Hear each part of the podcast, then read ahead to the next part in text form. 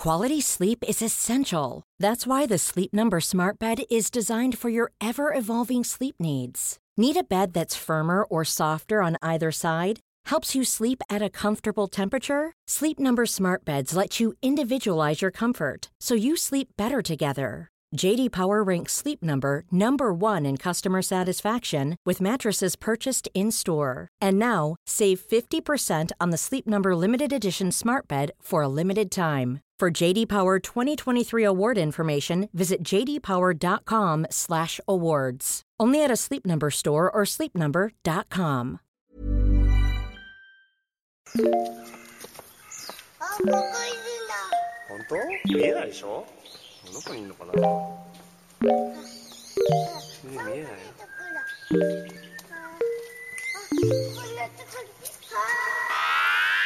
I miss you.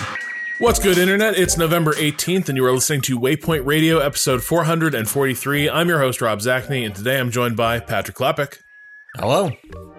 producer Ricardo Contreras. It'll be the 19th for you, listener. That's true. I, I'm- thought I'd, I thought I'd covered that. I'm oh well. keenly aware because there's a very important thing happening on the 19th in Pokemon Unite. There's a new character coming out that I'm very excited about, so I know the 19th is tomorrow and not today. All right. Well, uh, keep an eye out for that new character. Uh, so, uh, to change gears real quickly here, um, in terms of things not being good, I think we just have to get into all the news that came out this week about Activision and the subsequent fallout uh, from that. Patrick, you want to talk us through some of the news that broke this week and some of the responses that have been elicited since then?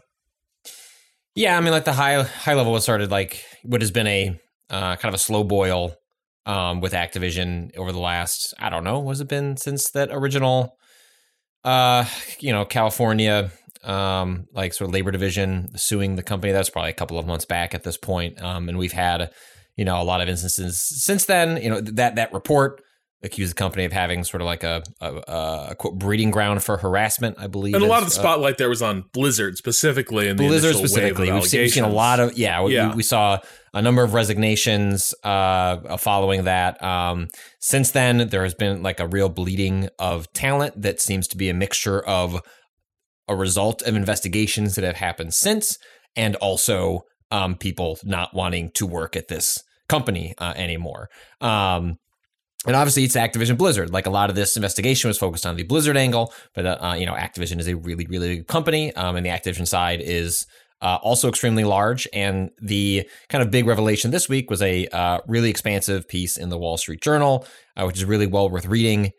If, if you can find a way to read it, if you, if you have to find a Wink, way around wink. the- There are Yeah, a few uh, ways. Wall Street Journal has a very aggressive paywall, but there are a few ways to uh, maybe sidestep it. Maybe a lot of people may have posted links to full, uh, unredacted, unexcerpted copies. Uh, Who could say? I mean, this is internet. just like emulation. You know, I don't. I think it's. I've heard I've it's heard out there. Who, who can? Who can? Who can say? Who would download a ROM? But- not me. It was kind Um, of it, it was kind of a stunning story because it not only then uh, showed that this was any sort of belief you might have had that um, well Blizzard was always kind of a subculture within Activision. It's kind of its own you know company, its own uh, campus. Any sort of uh, idea you may have had about like it being unique to some of the uh, circumstances of Blizzard was kind of shattered because not only did the Wall Street Journal uh, report, I think it was by Ben Fritz, right? I was, it was a Um, number of uh, uh, reporters, but including Ben Fritz, who the reason that comes to mind for you is because this is someone who used to work for Variety doing Yeah. um, explicitly games reporting. It is now um, someone who sort of like heads up a lot of uh, reporting and editorial at, at Wall Street Journal uh, uh, writ large. Right, but the, the piece outlines a number of allegations at other Activision studios, but I think crucially it also indicates two things. Uh, one, that CEO uh, Bobby Kotick had firsthand knowledge of these allegations existing, uh, having been reported up through the change, the chain, and two, was himself at the center of some allegations within the company of uh, abusive management. Yeah, inc- including um, leaving a voicemail in which he threatened to kill someone, which I believe Activision's response to that was to call it hyperbolic language. I might be. They definitely use the word hyperbolic. I don't know if that exact phrase was how the the, the corporate comms. Well, you can sort of imagine what it was. It was his personal assistant, uh, if, if memory serves. And so I think you can.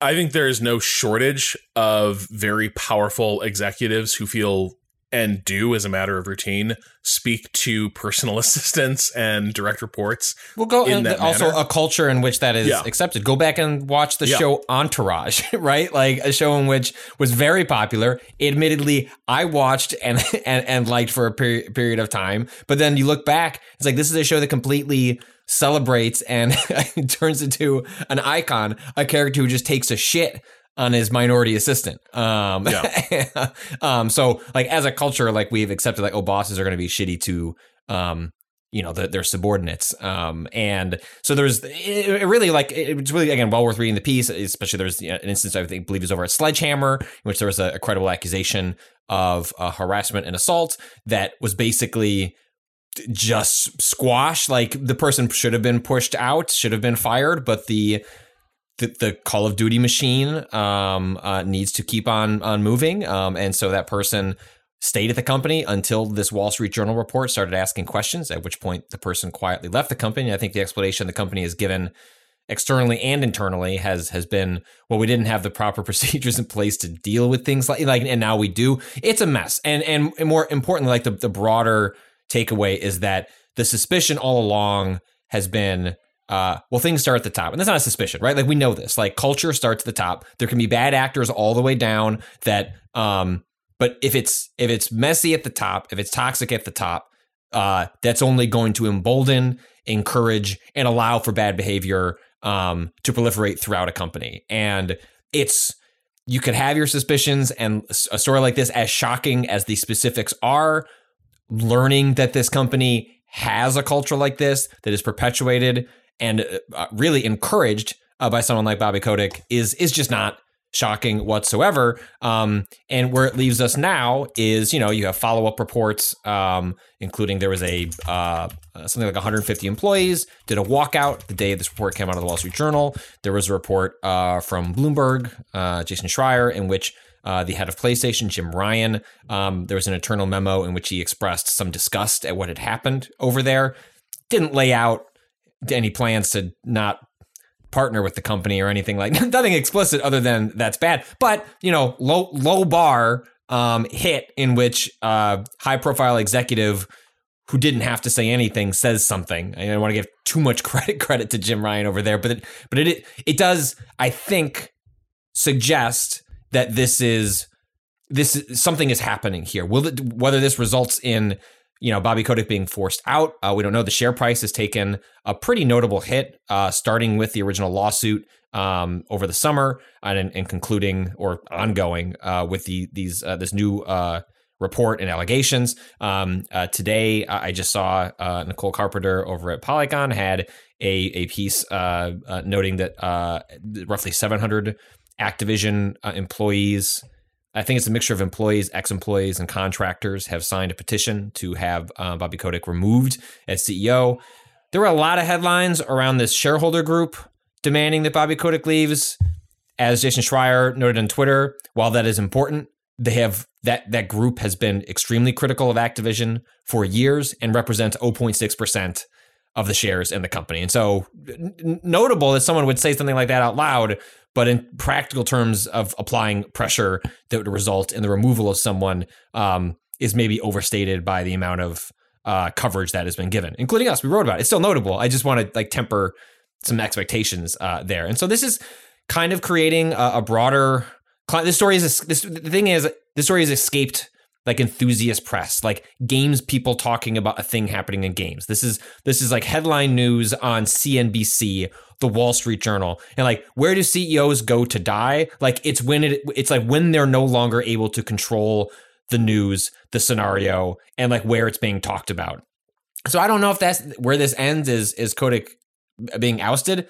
It's probably it would it would be the right it would be the right it would be the moral move it would be the the move uh, of justice. But I, I don't know that that's necessarily where we end up because the historical track record would suggest, absent the board of directors who who are here in this scenario, really the ones who would have to uh, uh, push for uh, Kotick to remove, he wasn't going to resign. Um, and I guess the the concluding note to that is that I believe after this Wall Street Journal piece came out, the the board of directors then subsequently put out a statement that said we we think we think Bobby's the guy to fix this mess that that Bobby made. God. Uh, and I think that I think that brings us to roughly where we are as of as of this morning. Right. Now, admittedly, over time, like Bobby Kotick has been there for ages. This was the guy who was so like, like, CEOs don't last this long, especially Yeah. CEOs.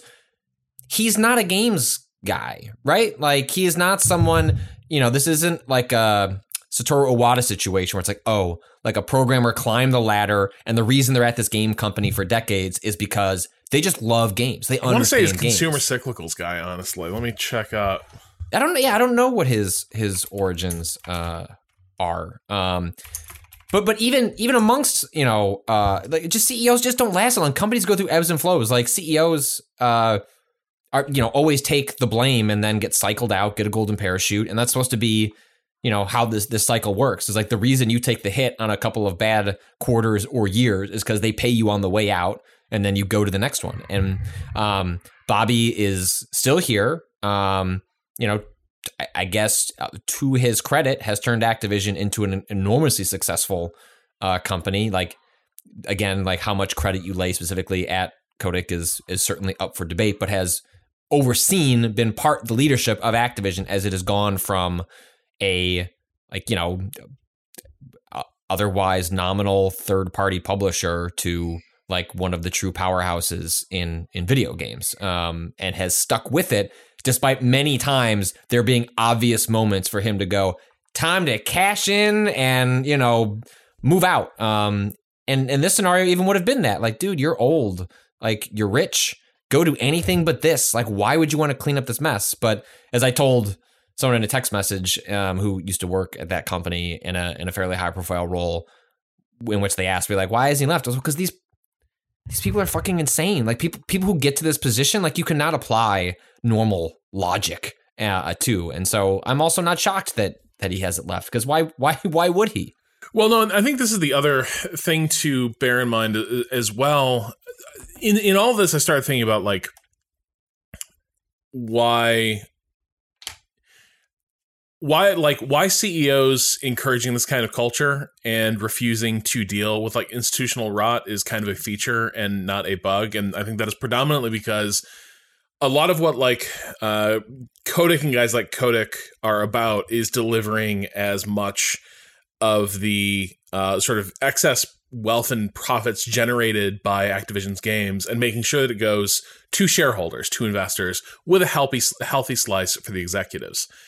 And in order to do that, you do have to institutionalize and make sure that none of that starts getting filtered back into the like the line employees who make a lot of these games. And so I think sort of the first responsibility uh, for guys like this is to stand there and make sure that people who just like own the capital of Activision continue getting like the overwhelming majority of the rewards. And as part of that, I think the the deal is you sort of have to accept that the arrangement is going to be exploitative no matter what. And I look at situations like this and it is these are other forms of exploitation. And somebody like Kotick obviously the machine just has to continue turning uh, and has to continue proceeding along uh, untroubled by the sorts of things you would have to do to intervene in cases of abuse or uh, malfeasance. And if you start doing that, that sort of that sort of sets a, precedent that there are limits to that exploitation. And I think to a degree, the hard line that Activision has drawn here is is uh, very intentional. Uh, I don't think it's just obliviousness. It is it is very much sort of a declaration of this is just how it works, and you can't make us change. You can't make us do anything.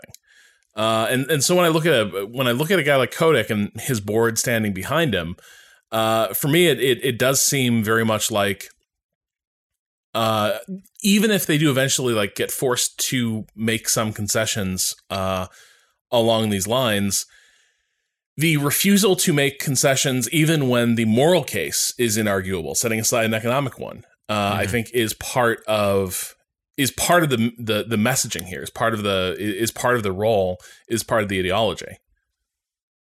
Yeah, and and I think what's also interesting about this moment in particular is, uh, you know, I was really struck by Polygon's decision to write, and at a Chris Plant, the EIC over there, wrote an editorial in which I believe the headline was "Bobby Kotick must go," um, and it was a pretty short editorial, you know, a couple hundred words.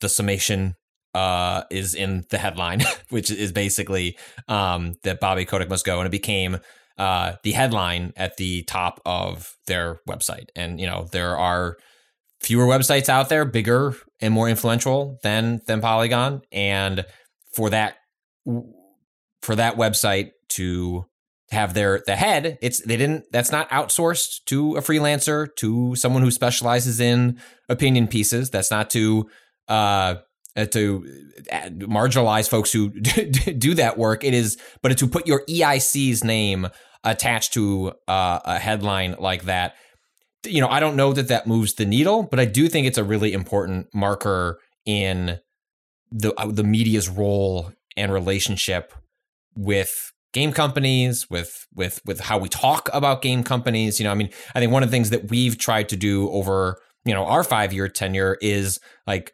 to you know to we understand ourselves to not be objective observers um, and that we have chosen to lean into that and to uh, realize that for whatever reporting and writing we do we also have opinions and come to conclusions as a result of that work. And i think this is an instance in which you have you know Polygon doing a lot of quality investigative reporting, a lot of which led by reporters by like Nicole Carpenter, as I referenced earlier, and then that that reporting unlocks your ability to write an editorial like that in the same way that the New York Times or Wall Street Journal have, like you know, from the editors. Like the, the New York Times ones are pretty fucking shit these days and don't really mean anything. but conceptually, the idea that you have this body of work produced by the publication that allows the publication to draw a conclusion for its readers to use its reporting uh, strength to then underline a a, a kind of a a, a, a, factual reading of the case, which is that Bobby Kotick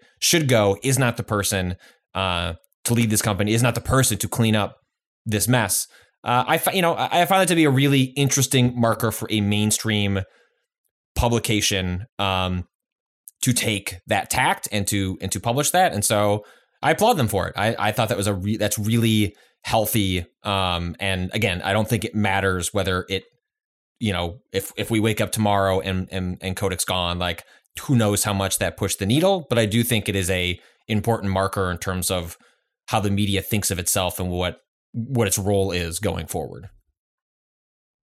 Also, just uh, real quick, I, I would I would say I, I would stress here I think it's just less a matter of Bobby Kotick having a mess to clean up and acknowledging that like he is the mess. And right. I think that's right. that's like that's some important yeah, framing right. too. Is like it's like the the the flip side that comes from being at a place for 30 years is that you can't just say, Whoa, hold on. Like, you know, it's a big company. Like, there's, I don't know a lot that goes on here. First of all, this was malfeasance and abuse, like at senior levels of studios, like people he absolutely does know, studios. Well, by, by all accounts, this know. reporting is showing he is a very hands on CEO. Yes. It, it, there are plenty of examples of figurehead executives, folks who are there, and maybe they're there for a long time because it makes the shareholders feel good because um, it's cushy because they like to do the press conferences what, whatever the case may be. There are lots of examples games or otherwise in which you have folks who are at the top that stay at the top but they're really not doing anything day to day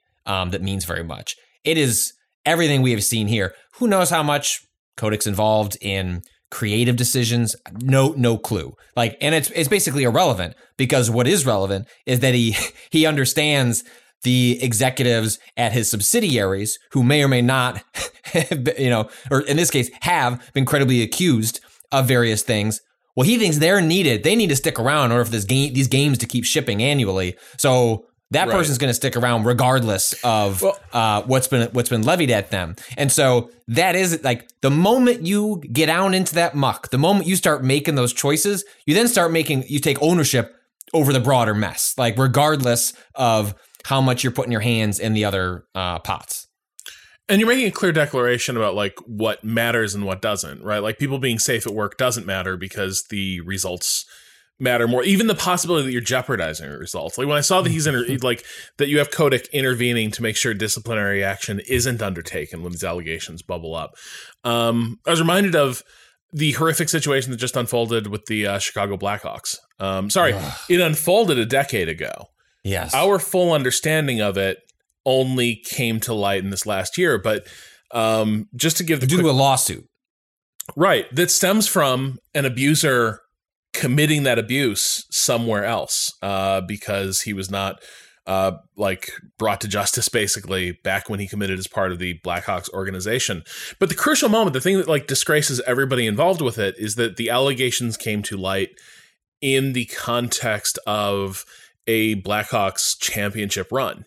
And the most powerful people of the team, the uh, GM, the head coach, um, I think some other senior leadership, all agreed like we can't deal with this right now. And then they just never dealt with it at all. Um, and they let an abuser sort of remain in house when they had credible uh, allegations of sexual assault. They sort of swept it under the rug, and We got then- cups to win, baby. yeah, and I think sort of that's that's sort of the the the thing here is the you're making a clear statement of values as well when it's like just the possibility that it could cause an inconvenience to the the thing you actually care about. In this case, uh, in, in the Blackhawk case, winning the Stanley Cup. In the case of Activision, turning out an annualized shooter franchise. Um, even the possibility of a minor disruption. You don't even know what's going to happen. It could just be like it's easy to imagine these You disciplinary just, you actions. just plug in another manager, but Yeah. beneath that person, and Just just fucking the gone. wheel keeps turning. but instead there's sort of a reflex to we are not going to acknowledge that this even happened uh, and we're going to sort of we're going to brush past it because we don't care about that. We we care about the results. And so I, like I, I I look at a situation like is unfolding at Activision Blizzard and it's not just like I would not be surprised if before this is all over Kotick does resign. Um he'd already done a really sort of showy I think he'd he'd he not taken salary for the year. Uh, he might have like skipped Yes. options for a year. Well, and I, I believe they they uh you know there was a minor celebration some weeks back in which Kotick finally kind of formally responded to uh these sort of organized demands. It's not a it's not a union, but there was sort of a loose labor organization kind of happening within uh, the company. Um, I, I think I forget the Twitter account that like is chronicling like a better uh you know Yeah. uh AB something like that. If you if you Google it, you'll it'll it'll come up, and I can look up formally in a minute. But uh and they they got a, a number of their uh, uh, uh, demands sort of like conceded by by Kotick. They weren't going to revolutionize the company, but they were sort of like you know basic uh, demands to try and avoid and provide avoid situations, provide accountability for the future. Um, and you can see that's like the playbook, right? You take you take you take the low hanging fruit. Um, yeah, uh, thank you, Cado. Yeah, uh, at a, better ABK uh, on Twitter. Um, definitely worth a follow if you want to keep track of how internally they're organizing at the, at the company. Um, and you know, it's it's it's not that it's not good that those changes uh, were were made or acknowledged, but it's also the case where like this is what happens, right? You take the low hanging fruit stuff that does you know does is it going to materially change, revolutionize the company, and then cool, that's behind us. Like, can we go back to doing what we were doing before? And I think what's made all this notable is that there's just always something else. You know, when you have a company this big, there are so many it really is a house of cards and there's there's so many that can be pulled out and i think what you've seen over and over is that every time the company doubles down every time the company like basically uh, shovels some rhetorical shit um, in direction or or employs a statement that is demonstrably false or can be proven false you have tens of thousands of people who are enraged and they're going to leak it to somebody because also the company has you know, I don't know how they could enact repercussions for their employees about these things, but once it becomes a culture that uh, we're not going to punish leakers, well, then people are going to leak. And so um, that then undercuts what Activision has been trying to do, what most companies try to do in these situations is just acknowledge, apologize, make mild concessions, pivot to the next thing, knowing that in our news media age, like attention attention spans are are low, and there'll be another shiny object the next day, or another company is going to fuck up, and then they'll go yell at them. um, and the thing with this is that just more stuff keeps coming up. Like, and again, it was kind of a lot of this had taken place in the sort of enthusiast uh, and sort of like trade press of video games, and the question was always going to be will will this escape? I mean, you got your write ups in the New York Times, like there was mentions, but getting a full fledged investigation from the Wall Street Journal, and now getting New York Times write ups, and again, where it's getting onto business channels. I don't know. I'm with you. Like I, I'm as pessimistic as I am about you know real change. Like it is hard to imagine sitting here two weeks from now and having. If anything, for the for like well, the cynical thing is like, yeah, Kotick will go and that'll just be the the new thing, right? Like, well, okay, well, that's, that's Kotick's gone, like go. everything's good now, right? right? Like we can stop talking about this. Right. And the you know the unfortunate part is like history has proven like frequently that will be the case, and then it's going to be on folks like a better ABK or if they had a union where look, yeah, like we've got Kotick's head. This is important, like that that like we can show there is some measure of accountability uh, in this company, but unless you remain organized and vigilant and press for further change and accountability, you know, there's every reason to think that it's just going to may not be tomorrow, but at some point something else is going going to come up. I really hope that what you're saying is true, Patrick, because we've been we've been through something very similar with Kotick specifically before, right? Wasn't there that 2010 thing? Hold on. It was this over his Jet, right? Yeah, yeah, yes. Yeah. It's very, you know, very similar. It's some un- yeah, he's, some he's an un- asshole. Yeah. Like it's not like I don't think we've known for a long. I just uh, mean, but like, that, like, that happens yeah. while he's there at Activision. Right. He loses that lawsuit, he if does. I'm remembering correctly, and like nothing. Yeah, like there's no like even like blip of like oh like is this person the one that we want at the top of this company like at all and like i don't know my most cynical self is like, sure, there's obviously always push uh some sort of pushback and like it's getting more traction this time around, but there's a little bit of like I don't know. I mean, this is yeah, like Rob was saying before, this is partially it's it is the system working. So like will there how will there be enough push? What it needs to be a monetary push, right? Like how are their stocks doing? Where are shareholders getting scared? Like, because if they're not but, at a certain point, it's all gonna go away, right? Until we like have some sort of large scale, well, yeah, a- absent the labor people who help right? like, maintain the servers for World of Warcraft. Say, sorry, we're not coming in tomorrow. Go right. find some scabs that can right. uh, keep WoW up, or oops, wars. You know, Warzone's off for you know that. Yeah. Those are those are levers you're talking yeah, about, yeah. and we don't you know, we as a as an industry, as a or we as a society, um, you know, you, you just look at what happened with John Deere, right? Mm-hmm. They were uh, striking for two almost two months, ten weeks, uh, I believe. Um, rejected, yeah. uh, rejected two contracts, and uh, like finally just approved and signed something in which they got um, like meaningful like pay increases, like a ton of concessions uh, from the company.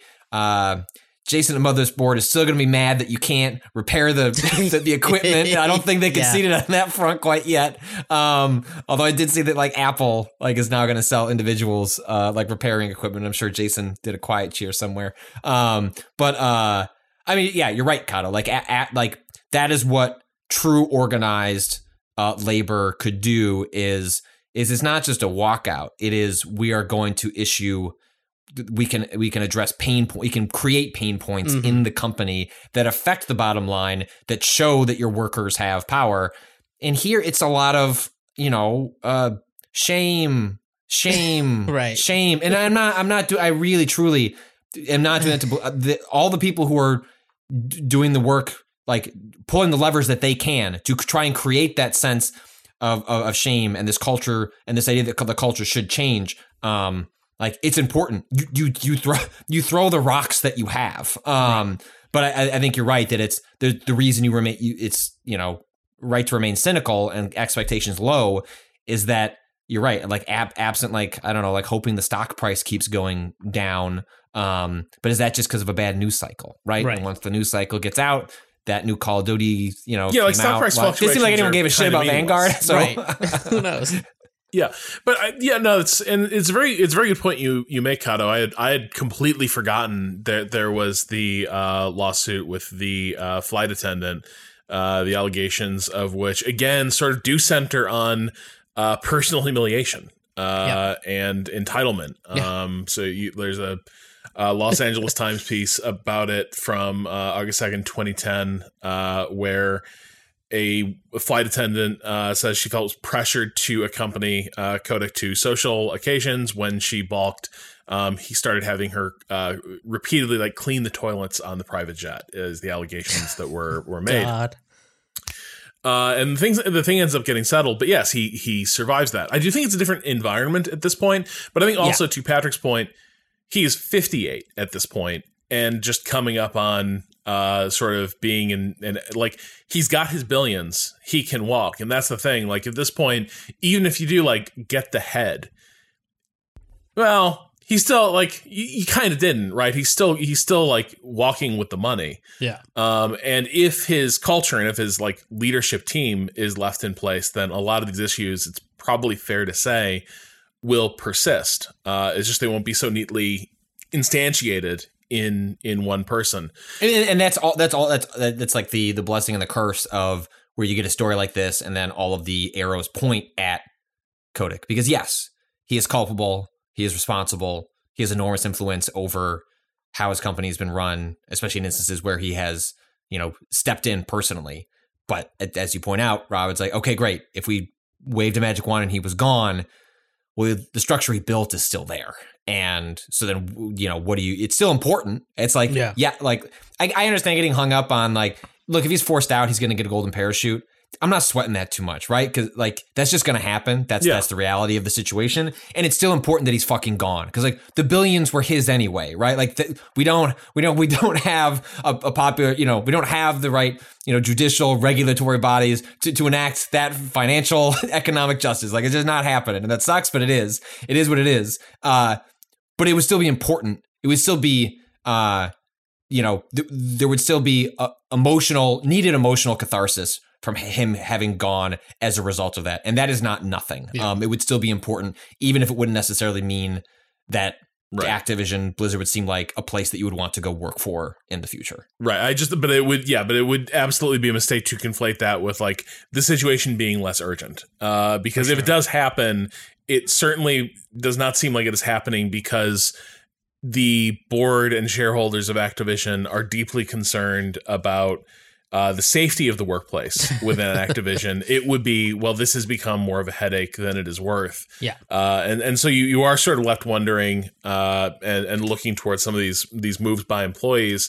as maybe being the only avenue toward uh, ensuring stuff like this is at least seemingly less likely uh, to to happen because I think this this kind of has indicated that uh, across Blizzard now across Activision Blizzard uh, King at this point uh, things that maybe people in one part of the company might have put down to well it's it's just some weirdness or some uh, missing stairs in my reporting chain but you know it's probably normal in other more boring parts of the company it appears that what is normal throughout this company is kind of abuse and like secrecy so um And, and also, you know, Blizzard was a lot of people who've been there for a long time. Yes. Like there is something like very like that's why you need the levers of accountability because people get entrenched. Like you know, you you need that especially for organizations where you have entrenched power. Um, because those people, having built the structure, they've built it not only in their image, but in a way that services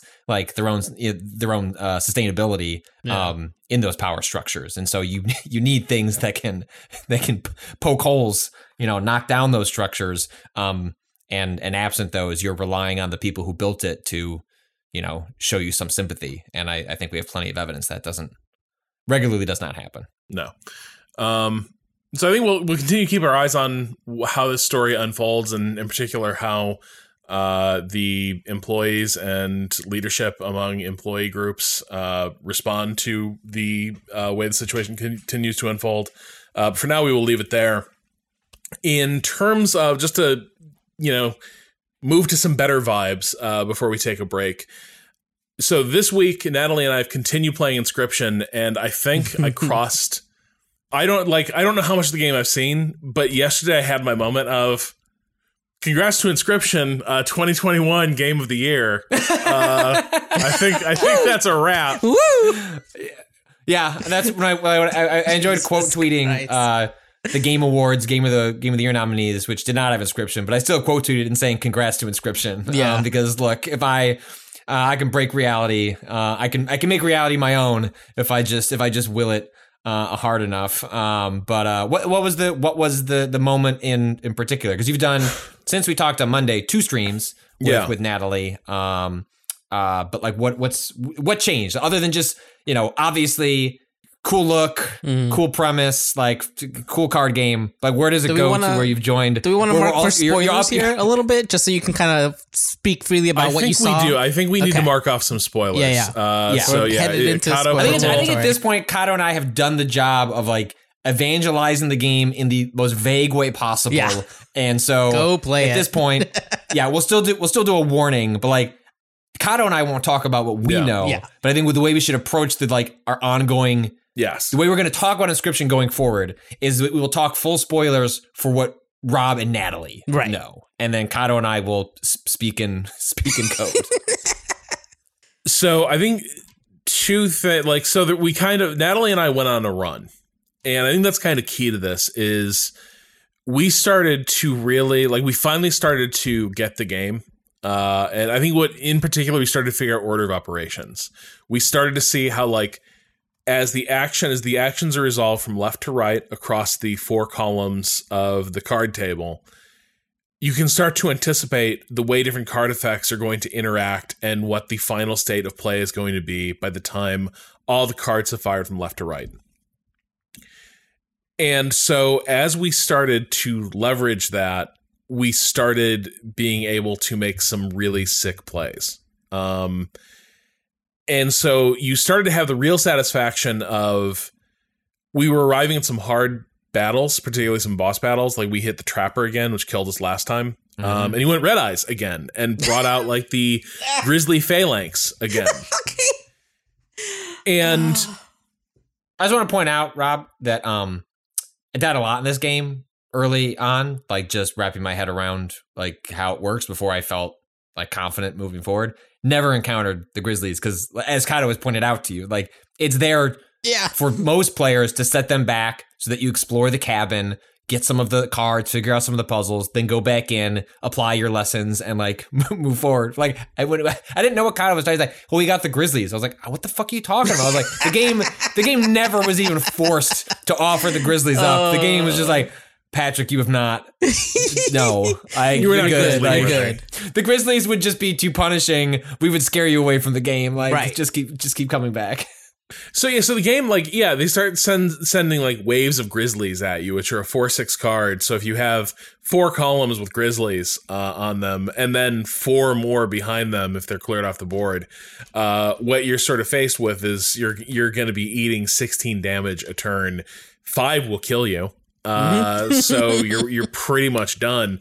Um, but we had like Natalie has really good deck building instincts. Uh, she had made some card upgrades that proved super clutch. Um, and we were sort we, we were sort of faced with this problem. And the thing that we've kept we, we've kept struggling with is that because you see the next move, you can see what what the guy is bringing onto the board. We keep thinking of it in terms of we have to plan for the next turn. We Mhm. forget that like if you just get that little needle to touch 5 Mhm. five points of damage, the Yep. game is done. Yeah. Like there is no there is no next turn. It's You, just you don't have to done. take out all of the enemies on the board if you can focus all of your damage on two open slots or Yeah. one open slot and just do enough damage to finish it off.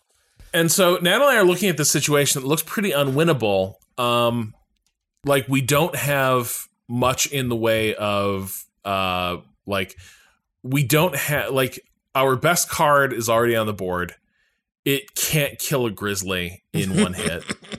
Um, and it can't kill the guy in one hit. It's a it's a four four card. It's the uh, Ouroboros. Um, and OP, OP. Uh, yeah. this is the this is the thing like So we're sitting there. It starts four four, right? It starts no, it one, starts one. one.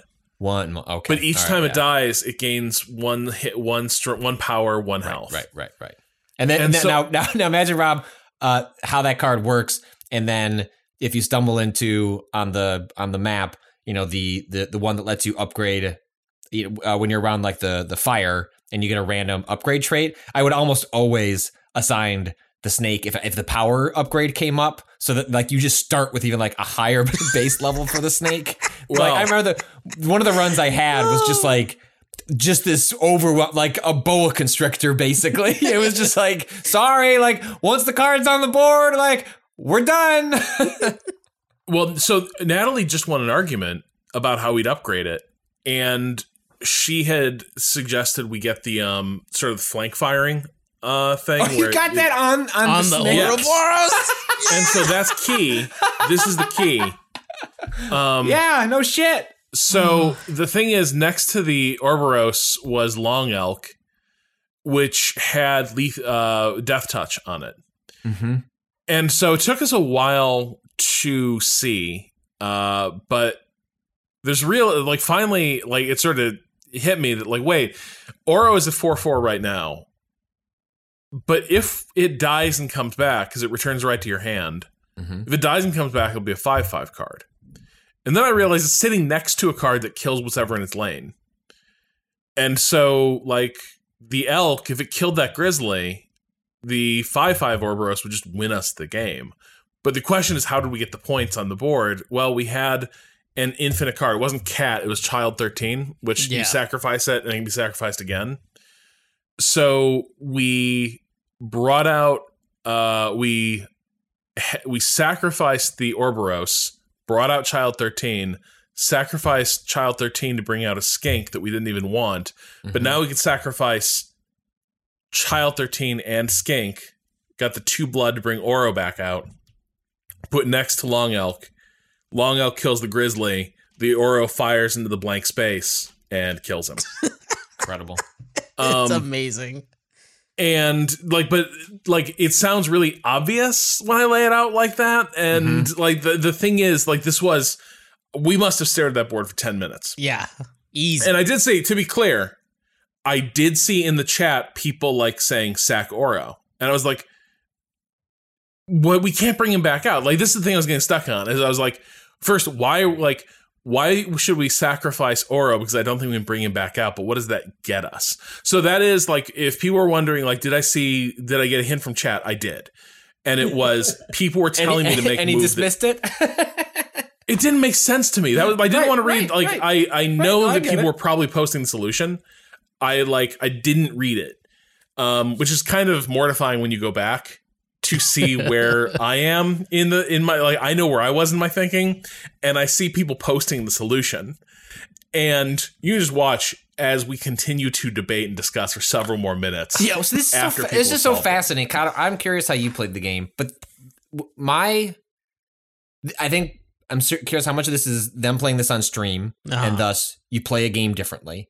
And I played this game incredibly fast when I was playing it by myself. There were times when I stopped, and like when you get to bosses and you've got to like try and think a little bit ahead. Yeah. But by and large, I found it to be a game that I was not spending a whole lot of time like going like having a debate um over what I'm going to do next unless I was up against the wall and I was like doing what they did here which was a puzzle. But watching the bits of, I've watched of their stream there's a lot of them doing that. It's like really talking through like do this or that like this or that and uh it re- it's really elongating the play. And maybe that's resulted in them having uh, one of the reasons they've had longer runs, but I always found myself just sort of just instinctually doing things like, I don't know, do I want my deck? Do I want a squirrel? Like da da da da da. Um, and it just over time learned enough about how the game works that like I just could read the board in a way that I didn't have to like sit and have those debates. Like, Yeah. did you were you like the snail's pace approach to like playing the game in which they were, or were you more like me in which was sort of like just kind of keep sh- like shuffling through runs and then just over time you kind of like build up calluses on on how to read it. Yeah, it was it was kind of a it was a mix in that like I can also read the type of game it is really quickly, right? Like I have Right. the experience of playing Magic the Gathering you know, loved Slay the Spire, loved card games in general, but I wouldn't. I hit Grizzlies on my first run, and I was like, something else is going on in this game. Like, I started then to focus on the kind of puzzles and the way that the cards that talk, like, give out hints. And so, like, I would try to kind of get quickly because it seemed to be giving me more stuff the more runs I did. And then I like started to worry less about specific like especially the lower end encounters i would generally kind of and then there's um there's ways that the game gives you to break it in a way where you can basically outpace what the game is throwing at you you know? So it was really like uh thinking about it less as like there was a there was a moment where i stopped thinking about it as a a deck like rogue build uh deck like a rogue like deck builder and started thinking about it as an overall puzzle space that I'm trying to figure the way out of, right? Like an escape room where the card game is one segment of that, right? Right. And so like I did start going much uh, in general much quicker because I was a little like a little less worried about starting a new run because I would get a death card and the death cards tend to be a little bit overpowered if you get the right pull of things. So I was like, oh, if I get enough of these, I'll just blow through it and it'll be fine, right? Like, So uh, I, I would also say, like, in general, when Austin and I played XCOM, we played so much more carefully than I ever do at home. Really, it's Right. like because it's more fun to go through the mental gymnastics of like right. anticipating a role when you have someone to bounce ideas off of, and Yeah. you're like collaborating on like, okay, so how do we think this really works? And the thing is, if you're playing by yourself, you don't really care because like.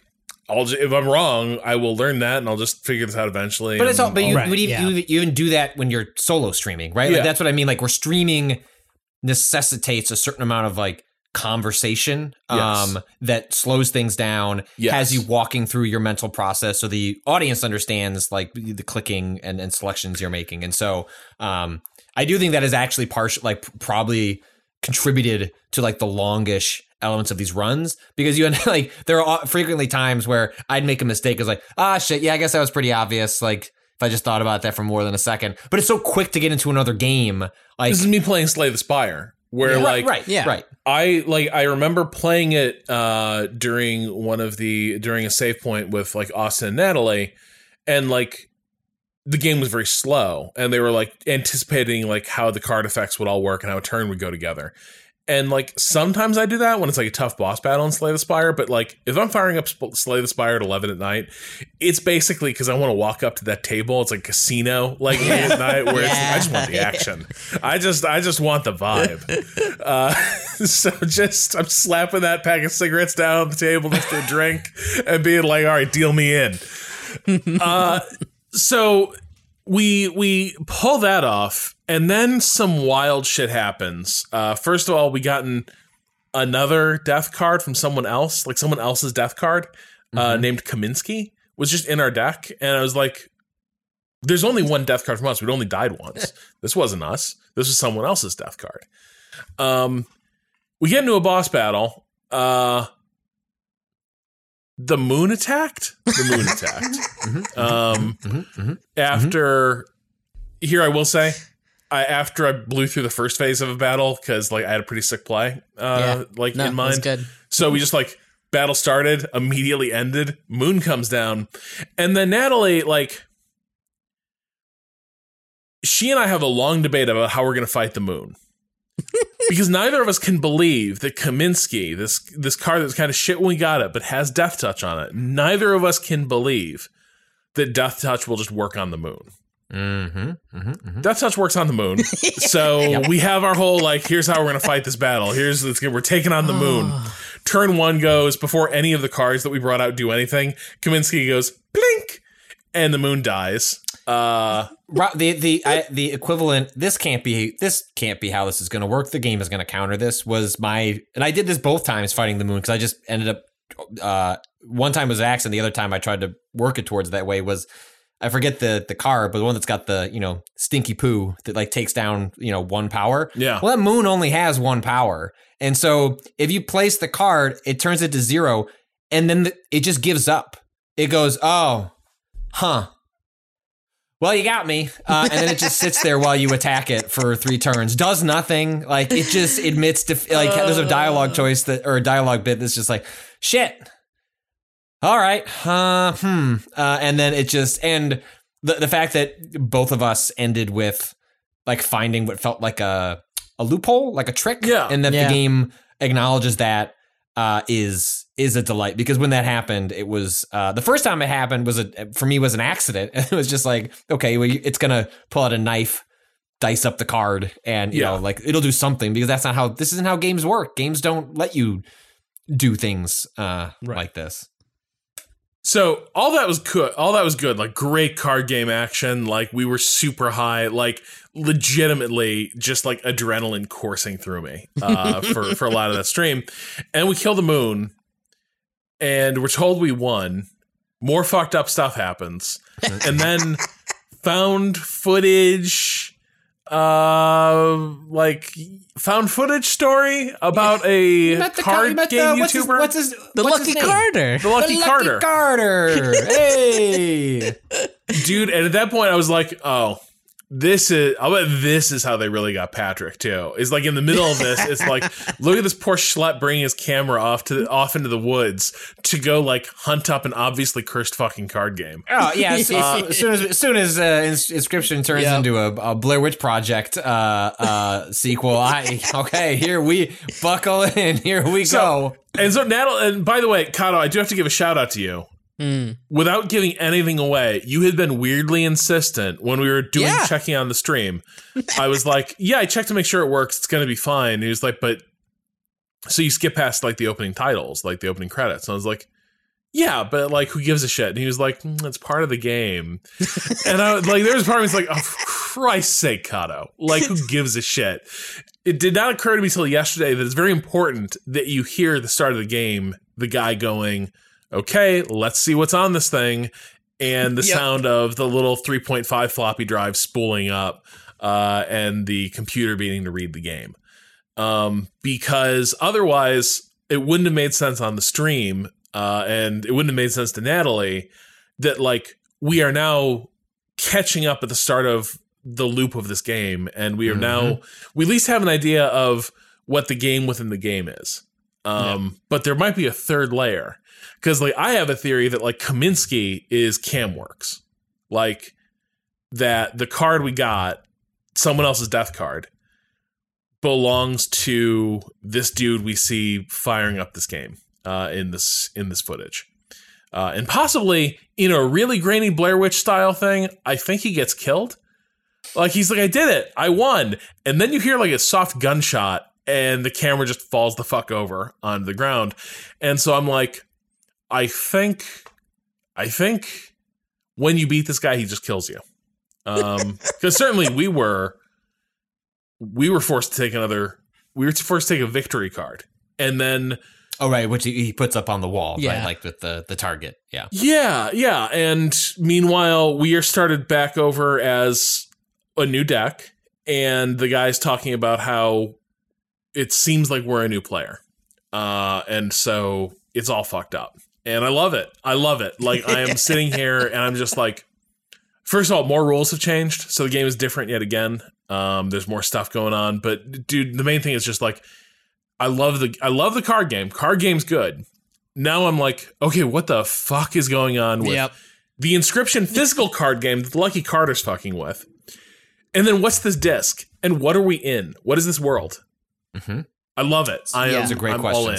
It's i feel like the way they dole out the information like kind of the order that it comes out at you is so good too of just like by the time you reach the end of a run like that's that's how you unlock the first set of uh uh videos is you get have to get to the end of and beat the moon right once. And that's the only time which means for a lot of people you'll have gone through and unlocked some of the other things and you kind of really got your mind around how the game works before you're at that point there's like a certain level of mastery where like okay now i'm just doing runs because i have to like do it the right way like get get the final run or whatever but then they throw in this other meta layer on top of that at that moment of like oh hey no, there's something else here. There's more to it than than mastery over the card game, which is also the moment where I was like, this is a really cool, super stylish, really fun game so far. But now it's like, oh, I'm like really, really hooked into like wanting to know, find out more about this meta narrative. It's an amazing escape room with an awesome card game in the middle of it. Yeah. Like is is kind of how it feels, and yeah, I am just utterly hooked. Um, so Natalie and I, I think we're going to try to get a session in maybe next week before the holiday break. Um, I'm not sure. It's like definitely now the the spirit is with us. Uh, I think we both came out of that stream yesterday being like, if we had not had other shit to do, we would have been like, okay, let's break for coffee and uh, reconvene in like 15 minutes. Uh, Cado, uh, cancel all your plans. Uh, tell your cat you won't be home because we're we're we're beating inscription. Yeah. Uh, so Well, anyway, and, that's and look and look at this, like this uh, this link that I just put in a chat. Someone pointed this out to me. I had forgotten about it. Um, that like a lot of the basis of Inscription um is and uh was a game jam game. Um, like this, like Yeah. this, this card concept, being stuck in the cabin, sacrifice, like th- like a lot of you know, obviously a lot lot happened after that, but um, the like a, a lot of the foundational work was in this sacrifices must be made game that was made in 48 hours, which is wild. Um, uh, I now want to download this and see what the ending is. Apparently, this is like short. You just have to win one round, which would probably be like not hard with all of the Yeah, knowledge of the game. Ten minutes Uh, to to complete. so yeah, it's that's- probably just long enough to understand the rules, and then it, then it's over. But Yeah. um, yeah, um, definitely if, if folks want to check that out, um, they should they should uh give it a- give it a look. yeah, absolutely. Oh, uh, one Um, thing as uh, before we uh, uh, take a break, um, Jason Schreier over at Bloomberg um, published a piece. Uh, I'll read his tweet. Rob. says, uh, "Oh, go ahead." Sorry, Rob. Don't look at that thing that Patrick posted. would, cl- I will close the tab. Close the tab. Do Are not. the spoilers. Spoilers in the comments.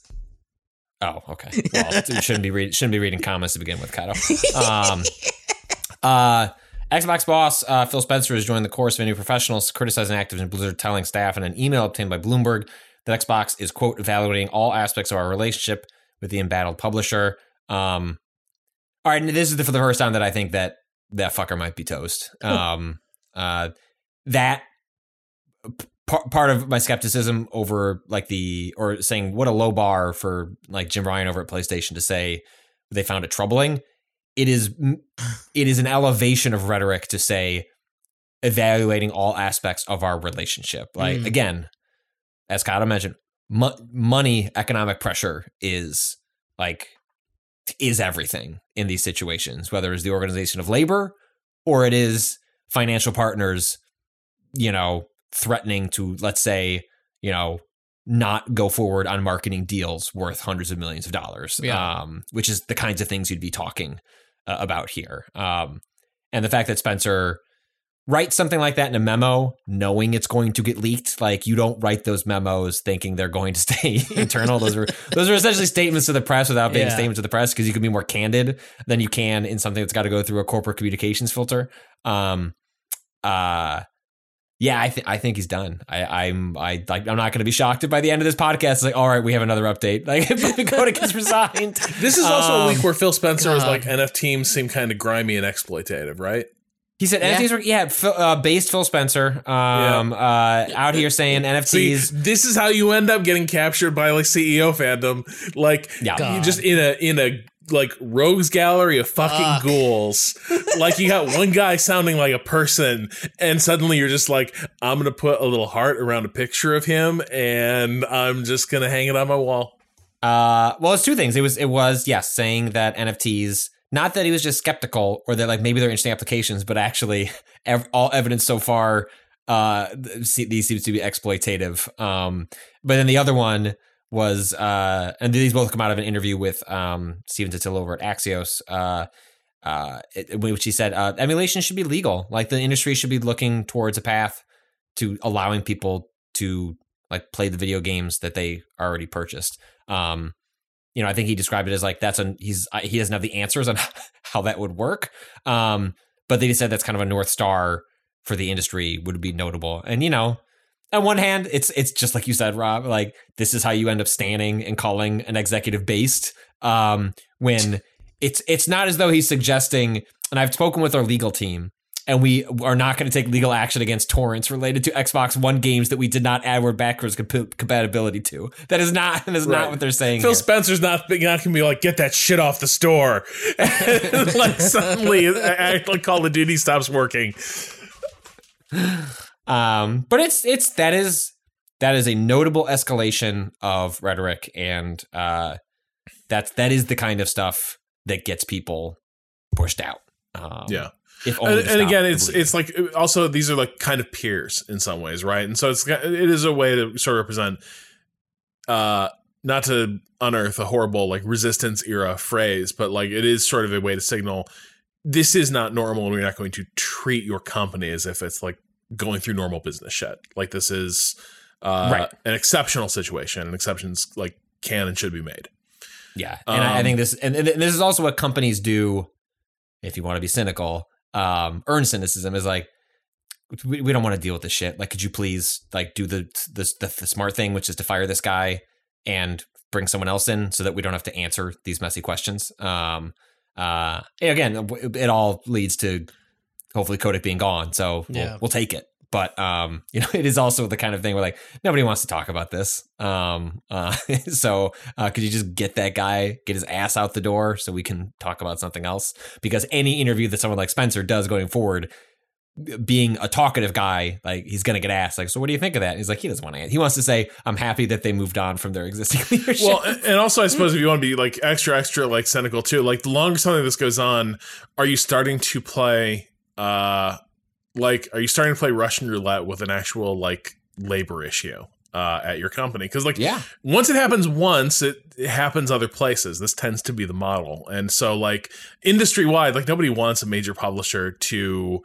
experience like actual labor unrest that turns into possibly like a durable like organized labor movement. No, you know the, the, the best union busting that Activision Blizzard could do is just to fire Bobby Kotick. Like Yeah. I don't mean to be, you know, uh, so crass, but Yeah. you know, because that's always the you know- argument is like see we get we take care of you i mean like uh Uh-huh. motherboard just had that great that great article about amazon sending its uh shells into the staten island warehouses to like convince these guys that uh you know hey you don't why would you possibly want a union uh when that would just stop you from having birthday treats uh birthday roundtables at at uh at Amazon because that's your chance to sort of let people know your concerns. That's always the argument is that why would you have a union that just comes between you and your proper uh, redress of grievances, which is of course to uh, like um, you know lie prone before the throne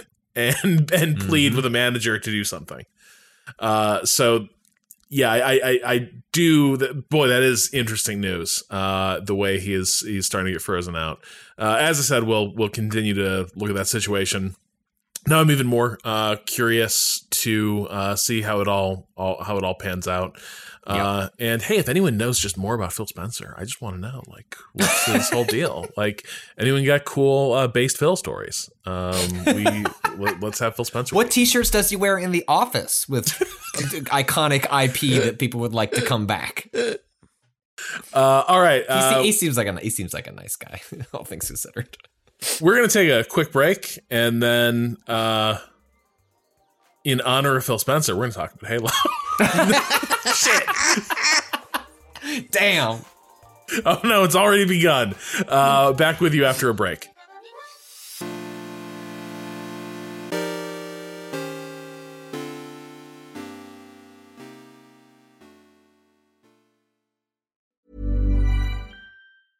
Hey, I'm Ryan Reynolds. Recently, I asked Mint Mobile's legal team if big wireless companies are allowed to raise prices due to inflation. They said yes. And then when I asked if raising prices technically violates those onerous two year contracts, they said, What the f are you talking about, you insane Hollywood ass?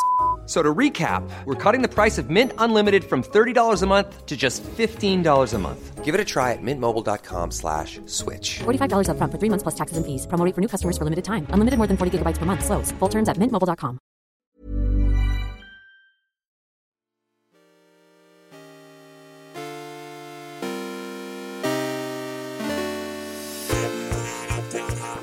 coffee is lukewarm, and I thought maybe I should microwave this for a few seconds, but I realized Patrick might hear me do that, and uh, decided no, I will just drink this lukewarm. That's Uh, why you got, buddy. You got to get. Is this hot Mr. Coffee warmer thing on my desk? Is like the best. I've got tens of thousands of dollars of. uh, First of all, I'm not even equipment in this convinced that thing uh, doesn't sort of break down the oils uh, that sort of It probably the does, flavor. but it it keeps that second half of the, the coffee warm enough for me to it's finish. not just it about over the- temperature; it's about flavor. Cado, back me up here. I've never let a coffee go cold. I do not understand people who can't finish a coffee before it goes cold. What? Well, sometimes you make it in a big French press that you have plenty of coffee for your mighty thirst, and your mug doesn't have an entire French press's worth of space Yeah, in it. that's so so you're not you're, coffee- you're not like, just fucking sipping out of the so much- French press. That's so much coffee to drink. Like in, it goes cold in like twenty minutes. Like I don't know. so I don't know. I guess. I've just got my fucking uh, amount of coffees down pat. I just always okay, drink hold before on, it's- hold on. Okay, like before you finish donning uh, you donning your cape, let's get real. You're drink like fully half the time you're drinking La Colombe treats from a can. Eh, yeah, a quarter of the time I'll give you that, but you know, it's a single serving. it's also it's also a cold a cold coffee drink, Yes. so it doesn't That's matter. like so, yeah. That's like way. Okay, you're just no, but I, you know, I've got you. You got. This is why I like the Aeropress. It always makes like the perfect amount of coffee for me. Aeropress is great. Love it. Got my Love special Aeropress beans. Uh, you know, it's it's delicious. Delicious. All right. So, Patrick, what coffee does Phil Spencer drink? we have to know uh, if anyone knows what coffee Phil Spencer uh, Does has. anyone what would he- know? what would he like us to send? Um, does he have a, does he have, a, Send him a does he have an? Amazon uh, wish list that I can buy some things on? God. Uh, so from the house that Phil built, uh, we have we have Halo Halo Infinite. Uh, Patrick, you've been you've been playing it before the show. We also mentioned that. I don't. I'm gonna. I, I don't know if I could say that part. Okay, All right. cut that part. I might bleep that out. Yeah. yeah. Uh, so Patrick, how are the Halos? Ah, man, I had so I think Halo Four and Five sucked. I, I beat them. I played them. Um, my love for Halo goes back like really far. Like I have so many fond memories of that first game, especially playing multiplayer. Like I don't remember. I I in, enshrined in my brain are very few multiplayer maps, but it's like facing worlds from Unreal Tournament and Blood Gulch from Yeah. the original Halo. Like that's it. um, and I mean, I I played Halo, you know, the original to the point of uh, you know, like co-oping on legendary, doing like solo legendary runs with my friends to see how far could someone get in a map, um, and like just passing the controller. Uh, like Halo is just so emblazoned in my memory. And Halo 2 uh, came out when I was in college. I think I told the story on a stream. I don't think I've done it on a podcast, but um, someone down in, in the dorm I was in down the hall, uh, if you remember Halo 2, leaked early because it was stolen off of a truck in France, I believe. Um, and so the French version of Halo 2 goes online onto tor- like early torrents uh, early, and not a bunch of not a ton of people on our dorm floor had a DVD burner. Like CD burners, pretty common. DVD burners, less common. But one one of one dude had a, a, a pretty nice uh, computer, um, and he downloaded Halo 2. I had a modded Xbox because I was reviewing games for GMR and Xbox Nation and some um like you know uh, 2000s Ziff uh, Davis publications um, around EGM, and so we like one person had access to the DVD-ROM, uh, DVD-R. I had access to the the Xbox that could play that DVD-R, um, and uh, we um we would we didn't charge money, but we made a list of people who were able to come into my dorm room to play Halo 2 40, 48 hours early. Um, and it was uh, delightful, which is which is all just to say, like I've this series has meant a lot to me. Like has been pretty involved uh, in a lot of like formative years of playing video games. Um, and so I stuck with it through Halo. Th- I, I liked Halo 3 quite a bit.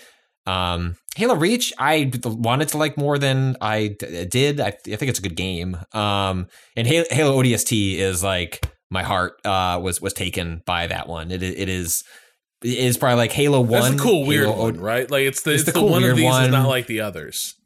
had a jazzy soundtrack um had uh, kind of a hub and spoke uh uh structure so that you're like coming back to this central area and going out to different places um which doesn't sound re- revelatory except in a halo game you're you're like you dropped in the level you go from point a to point b and then you go to the next one. And so it felt it felt novel in in a halo game.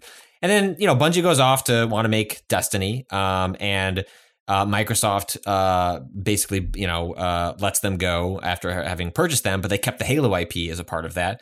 Build an internal studio, 343 Industries, to uh, start making Halo games. And, you know, Halo 4, I gave credit at the time for being, hey, like, you made a Halo game that feels like Halo. That doesn't seem like a like an easy thing to do. And so the fact that I don't really know what's going on in this plot and it doesn't feel that unique I'm gonna kind of hand wave away as like, look, you spent a couple years building a Halo game. Now I'm curious what you'll do next. And then they made Halo Five, which I, I really didn't didn't like. Also, could not follow the plot. Like it was just these games just seemed like a mess in the hands of 343, and it felt very endemic of a uh, or emblematic of a, uh, a a a kind of approach to making games that Microsoft got in a rut in post Xbox three, like uh, towards the end of the 360 uh, cycle of like we'll just keep making Gears of War games, we'll keep making Halo games, and we're not building new IPs, uh, we're not building new worlds, and they just kept making Halo games despite the fact that that franchise has felt like you're just like squeak your The story was blood done. out of a rock. It was done, like, yeah, and you're just inventing new quests The, for the fact for Bungie cheap- caps it off by like, let's go back to the beginning and do the prequel, but like there is no more G. Like, I sure am excited to know what follows the. Okay, quick aside though, you know who solved this problem in a fascinating, fascinating way is the Wing Commander series. The Wing Commander series has multiple games where it's a similar thing. It's a trilogy about fighting the Kilrathi, the giant cat people. yeah, those the, the cat people. Yeah, I exactly. remember. In Wing Commander 3, they win the war. We don't need to get into how or what may happen to the cat people at the end of Wing Commander 3. Uh oh, But Wing Commander. like some mild genocide, Rob. Like what what occurred? Cat people may have had it coming if it did happen that way. wow. Uh, but either way, uh, they're gone.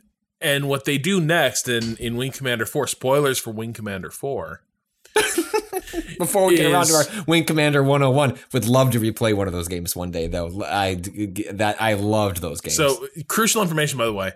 Wing Commander Three, where they introduce FMV, they cast Mm-hmm. to play Admiral Tolwyn, who's sort of the heroic leader of the human war effort, um, a hard but fair, brilliant uh, commander, Malcolm McDowell.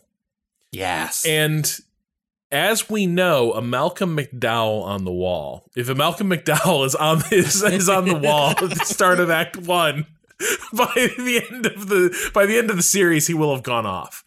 Um, when they make Wing Commander Four, they're like, okay, so what happens when you have all these like extremists who've won their war and there's no more war to fight? Well, obviously they're going to become twisted fascists who have to invent new enemies. And so Wing Commander 4 is uh your hero and your old boss um has gone all the way bad. And you kind of you, you have to go put him down. Like that's like it's it's realizing that like he's he's lost it. He the, the rot's gone gone all the way in. Uh, and you have to start like ripping apart this paranoid uh, war machine that he's built. Um, and so that's that's how they solve that. I could see like where Halo 3 ends up. Maybe you do start to address the fact that like you know, though, it's not like Master Chief was the product of a great society in a lot of ways, but instead yeah, they're like, kind of like yeah, like the, the program that was you know created, run by was it Halsey, Yeah. uh, to like produce like the Spartan program. Pretty gross, like you know. Maybe there's some rot that when Master Chief finds his way out of space, uh, could go uh, go run some congressional investigations into to the Spartan. right. yeah, like Halo 4 should have been Moon 2 or something like that, right? Like, yes, Senator, let me tell you what's happening out there uh, on the front.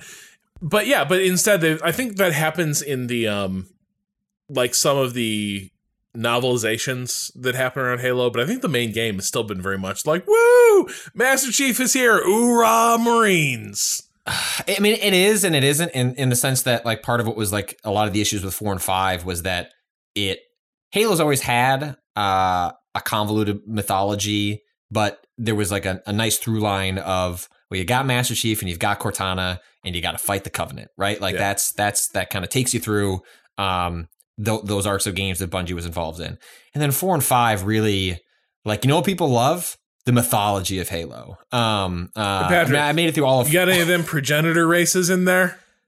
Is is that what is it? Like is that is that a? Halo reference? I'm just saying, like, is there any like sort of alien races? yeah, well, you got four, Forerunners are a big part of the the, the original trilogy. Like that's like you know the you know, but there's uh, it's I couldn't even explain to you what happens in four or five because it, it's like pulling from books and it's just a complete fucking mess. Anyway, this is all just to say I I, I, felt like.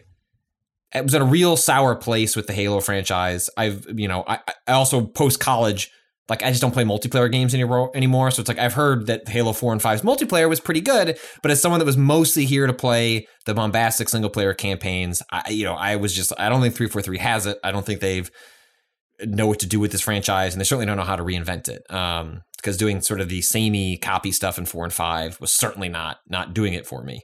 Um and, and in many ways, that's like part of my dis like that disappointment, like just carried over into Destiny when it was like, oh no, Bungie doesn't want to do this anymore either, and the t- the ways they're attempting to do it in Destiny suck ass, um, uh, or or or not what I wanted. They were going in a different Patrick doesn't mean that. direction. and He doesn't know what he's talking about. Oh, the, the the campaign in Destiny One was a complete trash fire. Yeah, Um, no, no, the campaign really was fucking horrible. And, and that's what it, I mean. Where I felt like I was squeezed on both sides. Yeah. It was like, okay, fine. Like Halo, Halo's not great now, but they're doing Destiny, and they've got all this cool multiplayer stuff. But they're still doing the campaign. I can get, I can, I can get that out of it in this brand new system, new universe. And then Destiny One reveals like, eh, we don't really want to do this stuff, and this is kind of just here so that we can sell the game to people like you and sucker you into playing a bad campaign. Would you like to do this per- persistent multiplayer? Anyway, Halo Infinite's pitch uh, is uh, I was in a similar place to Elden Ring, which is like the pitches are similar, which is hey, that thing you like, that you like a lot, what if we put that in an open world? But d- not really explain to you what that means. Um, you know, and I think, you know, with Elden Ring, it the, part of that is just that FromSoft's a very secretive developer. Like they kind of build their games in a box, and then when they're ready to talk about them, they'll explain to you everything that's going on. You know, to the degree, to the degree that you can understand it, right? And I think we're in that cycle with Elden Ring, where the the, the gameplay video they put out, the uh, um, you know, kind of sort of the, the network tests, like pretty uh, concretely answers. Here is what we're doing with this open world. Um, uh, and in Halo's case, that game was unveiled a year ago, uh, last summer, uh, and well, I guess two summers ago uh, at this point. um, uh, in the lead up to the launch of the Xbox uh, Series X and Series S, and is so disastrous.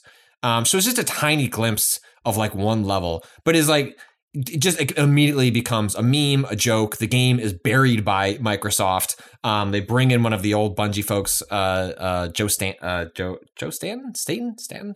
Um, one of the people was there the original Halo days, uh, and basically just like we're gonna work on this for another year, and we'll see ya. Um, and even up until this point, I have not felt that they've been really forthright about like what is this game? What are you doing? Like what is this big map? And so i've had a chance to play um i don't know it's not really like divided into acts but like kind of the first area that you're you're dropped in. I should back up. The first couple the first couple hours of this game are just linear halo levels. This is not like an elden ring breath of the wild situation where boot up the game master chief awakes and then like a door opens and like look at this big beautiful landscape. Go start exploring. Instead it's hey we're gonna start you know in media res uh not explain where the story is at necessarily um but you're gonna go through some like kind of corridory traditional uh, Halo levels before we get you to down to the ring, um, where you're going to explore something that uh, uh, really evokes uh, sort of like the silent cartographer aesthetic from Halo One. You know, like beach, jungles, hills, things, things of that nature. Um, and so when you get there, like that's what I was trying to answer with the handful of hours that I've I've put into the game. I've played like the first four campaign missions plus like the 15 to 20 side things that you can do in this area. And the thing I was trying to figure out was like when you see them add like this grapple hook.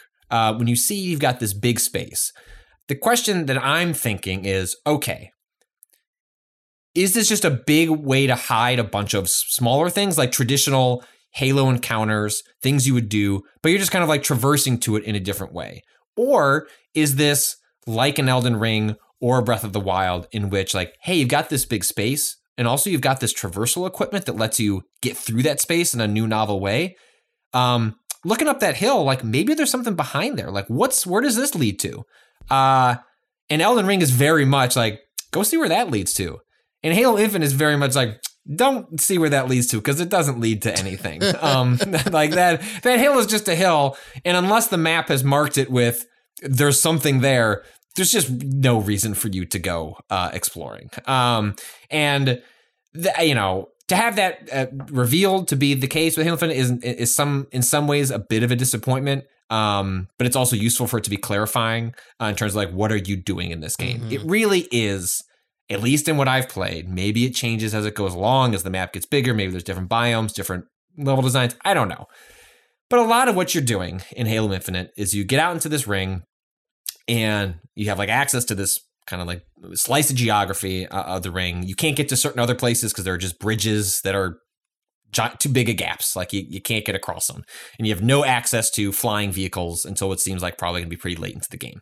Um, you have these bases they're like occupied by the banished which is the new kind of like covenant split off faction uh, with these big like brute animal types that um have that are, are kind of like the leadership class uh and when you capture those you get some banished intel. And what that banished intel is hey we're going to mark some spots on your map. And these are going to be uh uh, sort of like side missions, uh, like a uh, like a military installation that repairs vehicles, and you need to go there and not take out the enemies necessarily, but take out like these gas, uh, like these fuel canisters. You're attaching, uh, you know, uh, uh, grenades to that to blow them up and take that out. Um, or you're going after like named one-off elite sort of characters in which the encounters are kind of unique and like the abilities of the uh, enemy are kind of unique or at least a little different than what you would normally encounter um, moment to moment in a in a Halo encounter.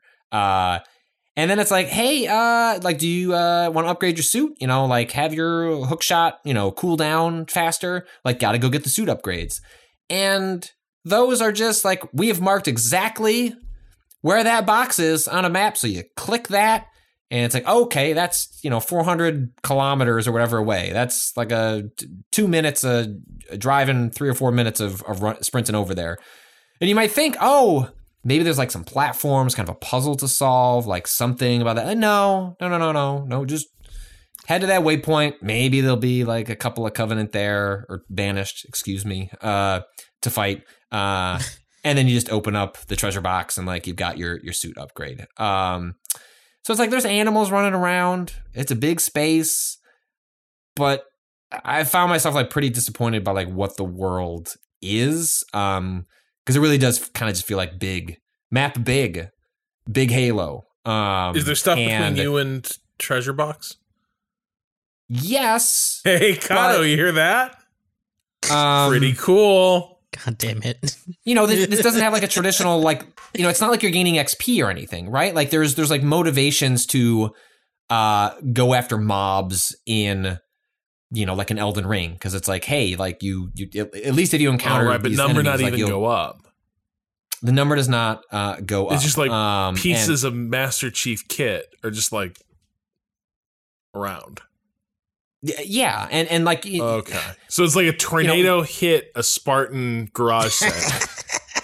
yeah Shit. Okay. I mean, the, they they attempt to do some environmental storytelling of like you know sometimes you'll come across these bits and you know the, the weapons are laid out in a way or bodies are laid out in a way that's like oh a thing happened here and like maybe there'll be an you know an audio log for you to pick up I guess um but um you know it, it's even to the point where you know I'd look up in the sky and I would see like Covenant banished ships you know going going overhead Hold um, what is and what is the difference? Is there a difference? between the banished and the Covenant Yeah.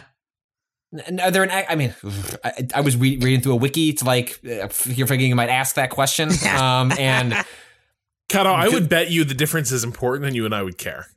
Uh, well, they're they're they're they're they're a, they're a covenant split. Like they they I think they're like They're a a, splinter more group. radical. Okay. a splinter like a radicalized splinter group Right. from from the covenant. They were introduced in Halo Wars 2. So this is not like going back Mm. through I like was meant to uh, play that. You know, dude Halo War. Hey, I Maybe really it's like time Halo we- Wars. Halo one. Wars one didn't play the 101. sequel. You yeah. you a Halo Wars guy, Patrick? Well, yeah, because it's like Okay. baby baby strategy game, and it's like yeah, should- like let's play the baby some Halo strategy Wars.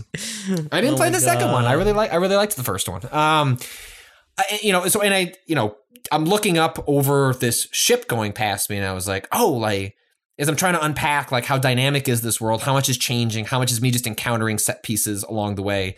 And like I look at this ship, and I I happen to have a sniper rifle with me, and like as it goes by, take a peek inside, and like there's no one in that ship. Just just nothing. Like it's got that big old space for the I don't know what those covenant ships are called, but you know where all all of the troops are in. You know, and it would get comes down and they unload. Like there's no one in there. And it's like oh, that's just a ship flying around to create a sense of atmosphere, but it it's not doing anything. Um, but what I will say is like Halo Combat fucking ruled in 2001. Halo Combat is still pretty good in in 2021. I had this really uh funny encounter. So one of the side objectives you have in Halo Infinite is that there'll be sort of like Marines who have been captured, uh, and you can free them. And any all the side objectives you're doing are feeding into what's called the Valor system, and that is uh, a bar that you're feeding so that when you uh, unlock base like different like uh, forward operating bases fobs throughout the map um, you can call in over time like more and more interesting equipment right? So it starts out like you can get like a mongoose. Then you can get uh you know if you later on you'll get a tank and you'll be able to get like air you know air, air support and things like that. And that uh, as you're feeding that valor system um, it'll spawn two or three marines who can jump on a vehicle with you and like go on a go on a mission. Um, and so I freed this this this encampment, um, and like uh, got these these marines. They're all oorah oorah, hey chief, like let's go get them. Um, so they load into uh to my I forget what what's the what's the I'm gonna tell. I'm gonna tell the master sergeant. You should hear the condescending impression Patrick does of you. Like, Matt, you think Master Chief's your friend, but Master Chief Patrick thinks you're lame. well, what these Marines do after this would, would feed into my condescension, um, which which is that you know they, they get on they get into my vehicle and I had one of these side objectives and I was like I'm gonna go up to this military facility. Um, so I put one of the cool things that is afforded by the fact that you have the bigger space is you there are like legitimately different ways to approach encounters where it's like I could come up to like, you know, just storm through the gate. I can come up the side. I could use my grapple hook to scale the side, scout out the snipers, like take them out. And uh, then, for example, like this game has tons of expl- explosives. Like, just shoot all the explosives, like watch those like explode everywhere and allow chaos to ensue. So you do have some some flexibility there. And so I'm figuring out like, man, what the fuck do I want to do? Like, how do I want to take this in? How do I do something a little different than the thing I did last time? So I had a sniper rifle, and so I'm like, look, looking out over the horizon line, like taking in this architecture, and all of a sudden I hear. Hoorah! And then one of my one of my boys has like a laser grenade launcher thing, whatever it's called, and just starts going boom, boom, boom, and it's just blasting the shit out of this base. Cue, you know, thirty enemies just look at me, and I'm like, well, I guess we're in it now. And then cut and then two seconds later, I just see a sniper shot like aim up on Master Chief, and I have it on heroic. So it's like if a sniper shot hits you, like you're done. Like it's like you can't really survive that. And so my my dumbass marine buddy like just lights it up with the fireworks, and then uh, I immediately uh, go down. And it was actually really funny. I wasn't frustrated at all. Like Halo is a deeply silly game. Like it is so self serious with its narrative and like oh Master Chief, the weight of the galaxy, humanity on his shoulders. But then also it's a game where like a grenade goes off, like you know, and it sh- it shoots a character model into the sky. Um, and so I found that to be deeply funny and like I was lean. It leans into that part in the open world in a way that I found uh, not just charming, um, but uh, worked for me. Like I, I, the game is not revelatory but it is fun, and I am enjoying actually just doing the checklist thing. It's also not too many things to do, right? Like the problem with the Assassin's Creed games, is like here's here's a thousand of them, and like here's like I don't know, here's twelve. It's like okay, No. like I could do, I can, I'll can, do I can do twelve. Yeah. Yeah. Like, I, so I've been doing all of them. Like I, I did everything in the first area and in the second area that I can't, you know, talk about yet. Like th- another reasonable number of things to do before I could do the story objective and, and move on, on onto the next one. So, um, yeah. Uh, and the grapple hook's good. The grab hook is, uh, Rob is download is getting ready. He just he's downloading Halo Wars. Um, I haven't played the second one. I'm not gonna replay Halo Wars. Um, uh, the grapple. I think it's the grapple shot, but it's a grapple hook. Um, it is it is fun to use in the environment. It is fun. I did find a. I used it in a moment uh, last night to scale a piece of architecture that I was clearly not supposed to access until the end game when I would have a ship where I could just fly it to the top. And I found a really cool Easter egg. Um, uh, that I, I was very much using. There's a uh, when you use the grapple, uh, the grapple hook, and if you aim it straight up, or if you're going up, the physics line up with that. Where like the game, you get that speed and momentum. So I was able to just like slingshot Master Chief into the sky at the right angle and throw myself to the top of this uh this building. And I expected nothing to be up there, and there was something up there. Um, so there's like a rare case in which the game rewarded my curiosity. I just wish that happened more often.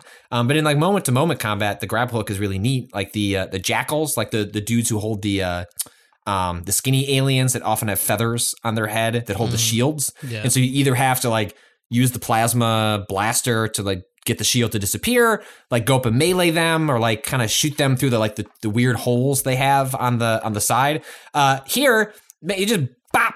Hit them with that grapple hook, and they go, ah, god damn it! And they they throw the shield up for a second, and you can shoot them in the head.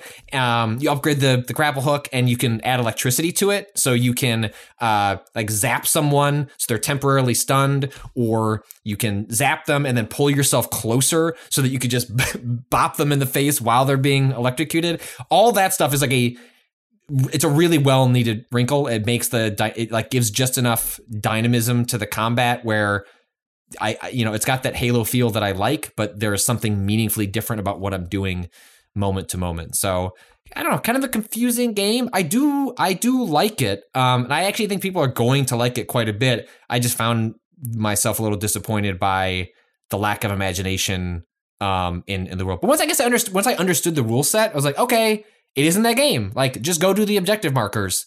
Like I made peace with it and have enjoyed have enjoyed that part of it. All right. Well, it sounds. Yeah, I mean, my interest is still piqued. Um, I like I'm.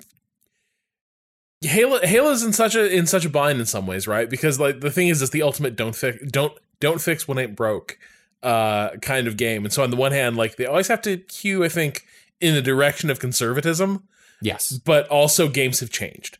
Uh, I mean, and, that's so, I mean, like Destiny is just they remade Halo. Like, I mean, it's more than that, but like, there's a lot of Halo in Destiny, right? And by go off going doing Destiny, you get to throw out all the things you didn't want to do in Halo anymore. And I think that's what that's what three four three, like, it's a blessing and a curse. People love Halo. People love Halo. Well, and from what I understand, is even the way they put three four three together was it was it was a lot of Halo true believers. Yes. Um. Sort of. So, so the studio sort of built on people who may have a less critical relationship with Halo than a lot of the people who like built and managed the franchise to to the point of its handoff. right. Um, so I think that's that's another wrinkle is like uh, to a degree, it always seemed like if I were like a super fan of something and somebody handed me the keys to it and they were like and was like, okay, well, it's you know, it's your it's yours now to carry on this legacy. I would be like, shit, I actually had much more fun just enjoying what was delivered. You know what I mean? Like I, I liked I liked seeing the movies. I didn't necessarily want to make them. uh, would be would be kind of the response. So, uh, yeah, I'm, I'm I'm curious to see what uh what they end up doing here with Infinite.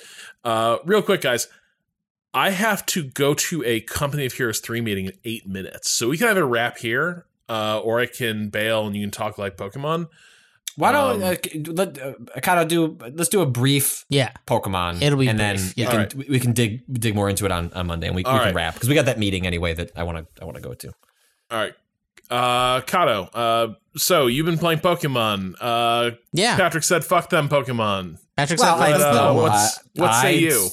I, I think I think well, God, I'll start. I'll, Yeah, I'll, I'll Pokemon- pick up on it. it's Pokemon. It's it's Pokemon, and what I had forgotten about Pokemon in its first four uh generations. This is generation four, literally. So it's the first DS game. Um, it was still kind of hard in the beginning. Like there's uh certain things that uh, later games have set up like um being able to access the box system where you keep extra pokemon past your sit party of 6 uh that kind of um act as a release valve at times. Uh there's also like just design choices about where to put certain like kind of the the caves are kind of like the most dangerous areas in Pokemon because instead of it being you can engage in uh, random encounters only in the the long grass, it's literally any step in a cave can have a, random encounter in it, and so those have been traditionally kind of the more difficult areas in uh, Pokemon. And I had forgotten about the opening of this game. Uh, I've like lost like battles where like more modern ones I've completely like gone through the whole game without losing unless I like you know decide to go in like 10 levels under uh, a gym just to see just to see in case but Right. uh like this just playing casually have lost battles through here because like the the the thing I've realized about Pokemon, and I think they've added some of the some more modern uh, move sets, which do this a lot more, is that the kind of uh, adjusting of attacks and like stats. Like there's this move on my Machop that's called fi- uh, Power Up Punch, which does a certain amount of damage, but also improves stats, right? So if that Machop gets up to like max stats in their attack, it doesn't matter the next thing that they send out, it'll already be maxed and like, you know, you start sweeping through their teams. Um I don't know that the AI uh enemies have always been the smartest about using that type of um move where like your stats change. But in this one, multiple times I've been like, oh shit, this person now has a Pokemon on the board that has maxed their special attack, and it doesn't matter. Like, I put out my next Pokemon, but because they're already so ahead of that growth, stat growth, like, I'm getting one shot, you know? Um, it's a thing that, like, I understand, and, like, you kind of have to worry about in the end game sometimes, but it's like, oh, this, these earlier ones, like, have a little bit more of a kind of traditional JRPG um like danger in them even though the ultimately what happens when you lose is you go back to the last Pokestop you lose a nominal amount of money which is annoying but like you can come back from right? Um but I've been surprised at like oh I never remembered this being this difficult. I'm actually curious whether or not there have been AI changes. Um but uh I've been in, enjoying it uh so far um except and I'm kind of with uh, Patrick on this some of the design and art decisions seem Oh, the game, the game Odd? like it looks was like weird. I feel like parts I- of it look okay. I feel like there's parts of the lighting models that are interesting, and part of sometimes some of the environments are okay. It's I just- think in the such an- battles is really good, but the little chibis look like their heads are bulging out towards the sky in a really bizarre way to me. Like they just look odd, and I don't like them. It's just everything about.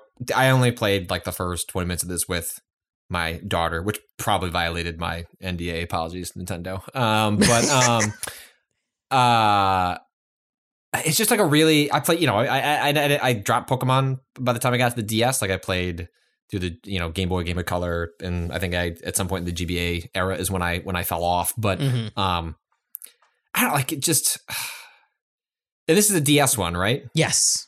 Yes. Okay, so at that point it was already 3D, right? So like this is this was 3D No. on the DS. No. it was still 2D. It was still 2D. It was still 2D. Okay. This is why Okay, they've that- made these choices that- that because ma- these maps. That makes me even more frustrated because it's one thing if you're just sort of like scaling up an existing 3D um, Right, no. aesthetic. Like this is such a deeply unimaginative way to interpret pixels. Um, I- it, it's just really flat and boring. Um, uh, you know, I guess maybe we're getting the more exciting one in the you know the upcoming. I, I guess what revealed to me was I keep looking for a, a way back into this series, Uh-huh. and I dip in like once every five years, and like I think I, I did like these games a lot. Um, Did you try Sun and Moon? Uh, no. The last one I tried was I can't rem- I can't remember. I think it was on 3DS. I think that was the the last one that I that I might have Probably uh, X given- or Y. shot. Yeah. Yeah, I think it was X and Y. Um, That it, was it was alright. uh, uh, okay. yeah, it, it didn't quite get me. Um, but I think what I'm waiting for is the is a new one. Um, you know, I don't know if that means I'm gonna love it, but like I think what I've just what I've not it is now solidified is like absent my child dragging me into Pokemon and, and reading it for her, which is partially what I did until I said, "Can you just go play unpacking instead? You really like that, and then I don't have to do anything." then I don't Um, have to engage. I think I think I'm waiting for the new one to see if that kind of can take what I liked about Pokemon as a kid, but put it into a context that I find more satisfying. Yeah. at- at, you know, for what I look for in games now. But um, we need we need I need to cap it there so Rob can do the outro and Yep. he can go to his. We could both go to our. Well, it also sounds like um, Jason is out. Um, all sorts of wildness is happening with the usual meeting. Uh, apparently, It's- oh shit! It's been nationalized, uh, I hear. um, so, uh, for all I know, instead of Motherboard's usual uh, wait like editorial meeting, it's going to be some sort of like uh, strike vote or something. For for all I know, it'll be like it'll be like Norma Rae standing in the factory. Uh, and that's a wrap on today's episode of Waypoint Radio. That's uh, if you want more from Waypoint, you can follow us on Twitter at Waypoint, Facebook and YouTube Waypoint Vice. You can follow me on Twitter at Rob Zacny Patrick. you can follow me at Patrick Klepek. Cado. At A underscore Cado underscore appears. Uh, anyway, if you, if you like what you heard and want more Waypoint, you can go to waypointplus.com. uh, that supports our streams, like the inscription stream, that also uh, supports and gives you access to uh, premium podcasts. Uh, as part of your Waypoint Plus membership. So once again, that's waypointplus.com. Theme music is by Boen. The track is Miss You off the EP Pale Machine. Learn more at waypoint.zone slash B-O-E-N. That's us calling time on this week. We'll talk to you again next week. Until then, fuck capitalism. Go home.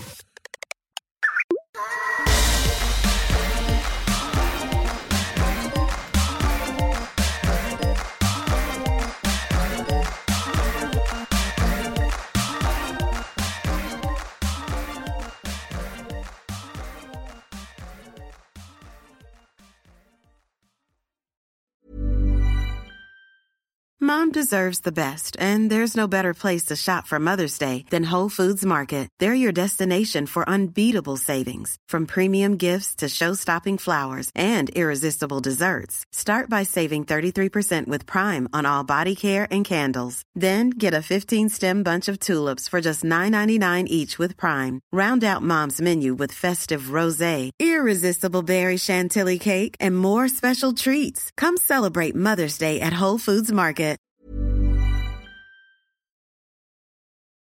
Halo 2 was a game that this is a, I, I, can't- I feel like I've told the story. Uh, like, all right, hold on. There's someone at the door. I will, I will pick, pick that up in a second. Give me, give me a second. You know, on Reach, they heard someone at the door, and it turned out to be the Covenant. What the fuck is Reach? I played the See, this is why multiplayer we of have- these games. God damn you it! have to go back, Cado, and I think it's a mistake, frankly. I think it's a mistake. See, this is like a more civilized age. Ah, uh, where like yeah sure halo's the first game and it comes before everything that follows in terms of like when it's produced but honestly wouldn't we wouldn't it have even more of an impact if you played the prequel reach and then you could see like everything that led to the moments that uh define the opening of halo combat evolved no, because no I one think- else did at the time. People liked that game without Reach. And it is true that everybody hated the way we started a more civilized age with not having seen Revenge of the Sith. That is absolutely true. Everyone's like, fucking dumbasses for doing this. Um, God, but I think uh, history bore out the wisdom of that approach, but we were right to abandon it when it no longer when it no longer bore fruit. Um, I really want to play some Reach. I really want to play Halo.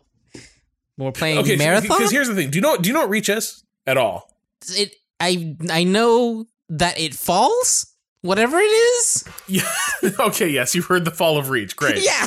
Uh, so the thing is, the cool thing about the opening of Halo is you're going to learn like real quick that they're kind of like this is their they're losing a war really badly and they've thrown this like last ditch like hail mary gee hope this works uh type thing it's not even like a death star run it's more like you fired luke skywalker into space in the hopes that he might find an x-wing and some secret plans. Uh oh fuck. but the opening of the game is they are all fleeing from like the assault on this like top secret research compound where this sort of hail mary plan was put together. Um and because of some shit that is that seems to have happened there is a reason there is no there is no plan b and there's not another master chief. There is no like prepare for the onslaught of the spartans uh, to turn the tide of this war. Uh, he remains kind of a singular thing a singular prototype. And so as i understand it uh, reach is halo uh, is i think it's bungie sort of at the top of their game uh, sort of winding down their involvement with halo. They've done the experiment of odst and then with reach um, they're telling the story of like okay what if like there were a bunch of spartans that were all created at the same time along master chief and before the program can bear fruit they get fucking murked by by the covenant and so like it is what if you have the most like what if there's like what if there are like four master chiefs all Yeah. like super badasses making a final stand uh you know in in order for this uh final desperation attack to to be carried out and so like halo reach i think is just hours of just like heroic last stand shenanigans with uh with, with like spartans. Mm. um and and the covenant at their fully most terrifying uh because as the games go on you know familiarity brings breeds contempt. Uh you learn that there's some like cool there's some cool dudes in the covenant who can hang. Um but i think halo reach is pretty much like leaning into the halo as war horror story Mhm. um which kind of appeals to me i And- think i think we'd love it I, I probably maybe. I feel like there's some sense. It, I mean, it's a prequel, right? Right? You said Yeah. that. And I don't know. Like that always feels like there's, um, you know, when they've when they're creating this thing, knowing where it ends up, that sense of dramatic irony kind of feeds into a lot of the story making and then also meaning making on the Yeah. other end. And so, like, I don't want to play Reach first because I want to, want to play Halo and understand the aftermath and why it's particularly sad that this shit went agree. down or whatever. You know, I don't know. Yeah, That's- no, I, I gotcha. I gotcha. Hi, Patrick. Were we still? Rec- I don't know if you guys were actually like talked around me dealing Kind with the of. person at the. I don't the know. door, We chatted can- about kinda can Halo. figure out if it's good pod. Yeah, I'll I'll cut some of the dead air. I guess it'll be fine. Uh, yeah, I don't know if you, uh, you know, the two of you get uh this. Maybe you, Rob, because you like own a condo, but uh, like you get these people who claim that they're in the area because they're doing work for one of your neighbors, and then like, oh, we're just going to check in with the other people in the neighborhood to see if they would also like this work done. Frequently, it's like you know bugs and and Yeah. or like out you know dealing with like Mm. outdoor uh window work and stuff like that but I almost I, I ne- I never want to sign up for something like like thousands of dollars worth of work like immediately uh, upon the sheet handed to me. And so all the way that's like, can you keep a can you give me a business card?